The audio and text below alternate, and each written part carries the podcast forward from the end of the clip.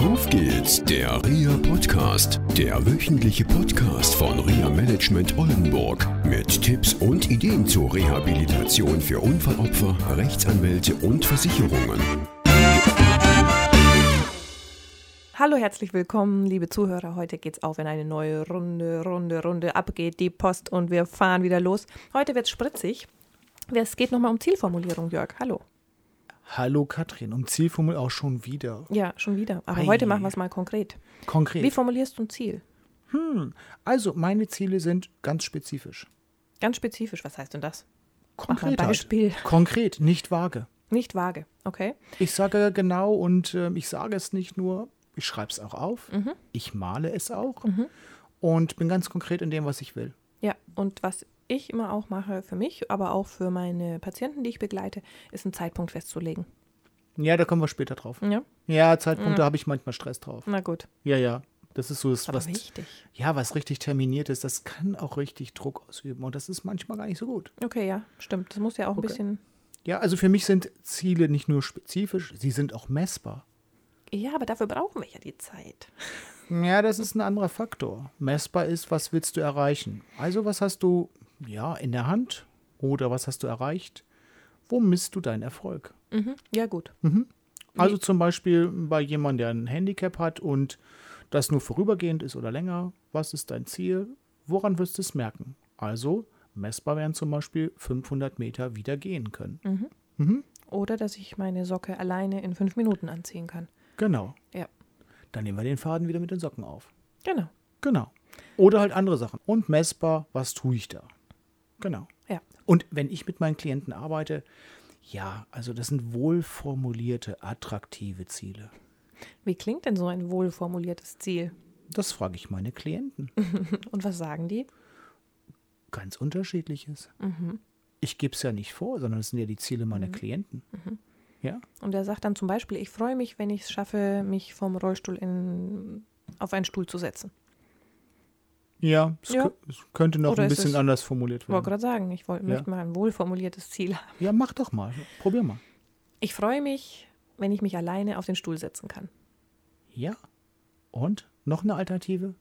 Ich bin begeistert, wenn ich mich alleine auf einen Stuhl setzen kann. Ja, der ist gut. Der ist besser, ne? Genau, der ist noch besser. Ja. Hast du noch einen?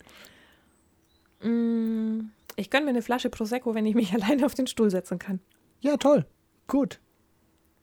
Und du siehst, es ist ganz einfach, in wenigen Schritten sich zu verändern. Und liebe Zuhörerinnen und Zuhörer, Sie merken es, na, Sie können es ja leider nicht sehen, aber das Gesicht von Katrin gerade, wow, sie ist am Strahlen und ja, Ich toll. habe die Prosecco-Flasche vor Augen, ne? Gut, es geht auch ohne Alkohol. Ja. Ganz, ganz einfach. Ja. Also Ja. einfach sie auch selber zu belohnen, einfach zu sagen, Mhm. wow, wenn ich dieses Ziel erreicht habe, dann sitze ich zum Beispiel mit meiner Frau irgendwo und trinke einen schönen Latte Macchiato oder sowas. Mhm. Ja. ja, Gut, dann jetzt- gibt es dann gibt's aber auch Dinge so, und da ist es natürlich immer so eine Frage, wenn wir mit Menschen mit einem Handicap zusammenarbeiten, was ist realistisch und was ist nicht realistisch. Mhm. Ja, da gibt es, das hatten wir schon früher mal gehabt in einem, ja, der ersten Podcast damit, dass es manchmal Ziele gibt, die formuliert werden, die nicht erreicht werden können. Hm? Also mal ein Extrembeispiel. Ein Mensch mit einer Querschnittlähmung sagt, mein Ziel ist es wieder zu laufen. Und wenn er eine komplette Querschnittlähmung hat, dann ist das etwas, was eher nicht realistisch ist. Gut. Und es gibt Ziele, die sind realistisch. Da kann zum Beispiel dazu gehören, ich möchte wieder einen Job finden. Dazu kann zum Beispiel auch gehören, ich schaffe halt die Socke anzuziehen. In fünf Minuten oder in vier Minuten oder in drei Minuten Ja. oder in einer Minute. Genau. Dazu gehören aber auch so große Ziele wie ich möchte zur Olympiade fahren und das 100-Meter-Schwimmen gewinnen. Paralympics. Ja. Ganz toll. Und da kommt wieder nicht nur ein Ziel zu haben, Mhm. sondern Begeisterung rauf. Und ich fand das total stark. Ich habe im Fernsehen gesehen, eine Frau, die jetzt bei den Paralympics in Sochi, heißt das, glaube ich, in Sochi ist und dort Langlauf fährt. Die ist querschnittgelähmt und sie war mit ihrer Lebenspartnerin da und ihrem Hund, der heißt Pommes, das habe ich mir komischerweise gemerkt. Und diese Frau hat Handybike-Marathon gefahren in London. Und wenn du diese Frau gesehen hast, die hat erst ein klares Ziel gehabt und sie konnte genau sagen, was messbar ist und so weiter und so weiter, was für sie attraktiv ist und was sie erreichen will und was auch realistisch ist. Und das Spannende war, sie hat gesagt, und das teile ich auch. Ja, das ist realistisch, wenn ich das und das erreiche und ich möchte immer noch ein bisschen mehr. Und mhm. das ist das, was ich selber bei mir erlebt habe, als ich mal in Reha etc. war und auch was ich bei anderen merke, die wirklich mit dem Handicap erfolgreich sind, die ihr Leben so gestalten mit dem Handicap, wie sie es auch wirklich haben wollen und die geben immer noch eine Schippe drauf um das mal so in der Sportlersprache zu sagen. Immer noch ein bisschen mehr, immer ein bisschen mehr, immer ein bisschen mehr, nicht zu viel. Aber ich denke einfach mal auf ein Ziel raufzugehen und zu sagen, das ist das, was ich erreichen will und dann noch mal so 10, 20 Prozent mehr. Ja, und das ist genau auch das, was sie vorantreibt und dann ja sicherlich auch das harte Training, das sie dafür aufbringen müssen, ja auch wirklich packen. Naja, hartes Training nicht. Ich denke einfach, das ist Training mit Freude. Und mhm. wenn du weißt, dass ein Ziel erreichbar ist, ist es dann für dich noch attraktiv?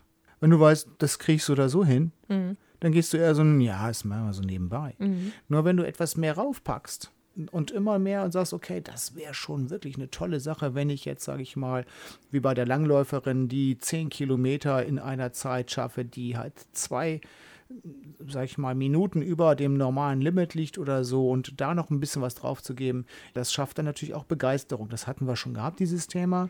Und denke ich einfach mal, da darf jeder über nachdenken, so in der Vergangenheit, wenn er ein Ziel hatte und das realistisch war und er konnte es auf jeden Fall erreichen, wie hatte ich dieses Ziel begeistert? Und das ist eher weniger. Aber wenn du etwas schaffst, was du dir vorher nicht vorstellen konntest und, sage ich mal, aus dem Realismus heraus nur etwas raufgepackt hast, ja, wie hast du dich gefühlt? Stolz könnte mhm. vielleicht sowas sein. Es gibt auch Menschen, die können Stolz nicht fühlen. Okay, das habe ich auch schon erlebt. Und da darf man dann halt im Coaching ran arbeiten. Und trotzdem ist es ein Punkt. Und jetzt komme ich mal zu dem Terminierten. Mhm. Und da sind wir wieder beim Stress. Terminierung zu einem bestimmten Zeitpunkt, das auf jeden Fall zu erreichen. Gut, das mag im Sport notwendig sein und mhm. sinnvoll, halt genau im, bei den Paralympics zu einem bestimmten Zeitpunkt so fit zu sein. Und wir lernen auch immer wieder, gerade im Sport, dass Menschen dann genau versagen, wann sie auf dem Punkt genau fit sein müssen. Mhm. Zum Beispiel Stabhochsprung. Da gibt es Menschen, die haben vorher bei Weltmeisterschaften irgendwelche Höhen erreicht, die hat sich keiner vorstellen können. Und bei den Olympischen Spielen auf einmal schaffen sie nicht mal das und oder der, der Stab bricht oder wie auch immer halt. Und das sind so viele Dinge einfach und da entsteht auch Druck. Mhm. Und da darf, drüber darf man nachdenken, ob das immer so sinnvoll ist und mhm. was macht das mit dir. Aber man kann vielleicht gucken, dass man in einem gewissen zeitlichen Abstand sich selber nochmal reflektiert und sein Ziel. Dass man sozusagen guckt, okay, wo bin ich jetzt? Wo stehe ich und vielleicht muss ich noch was verändern, damit ich dann mein Ziel erreiche oder damit ich es schneller erreiche. Ja, und da darfst, also in meiner Welt ist es so, da darfst du jeden Tag drüber nachdenken. Also malen ist zum Beispiel wichtig und da auch zu träumen und auch da jeden Tag drüber mal nachzudenken, wie kann ich diesen Traum von meinem Ziel, der kann natürlich konkret und messbar und etc., was wir gerade sagten, sein darf, und einfach da noch jeden Tag ein bisschen dran zu fallen. Wie wäre es dann wirklich toll, wenn es erreichst? Mhm. Und das dann auch, sage ich mal, immer weiter zu designen. Und ich finde, finde, hm, da gibt es so einen amerikanischen Spruch, aber den will ich mal aufs Deutsche übersetzen.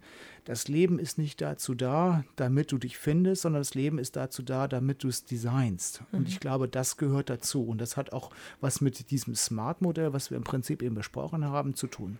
Genau, das Tolle ist ja wirklich, wenn man das erreicht und es dann fühlt, dass es sich toll anfühlt, man ist aktiv und es fühlt sich unheimlich selbstbestimmt an. Ich kann es selber verändern und ich kann es selber regeln und für mich gut machen. Dann noch ein Beispiel mit uns beiden. Wir haben damals auf der Autobahn die Idee zu diesem Podcast gehabt. Mhm.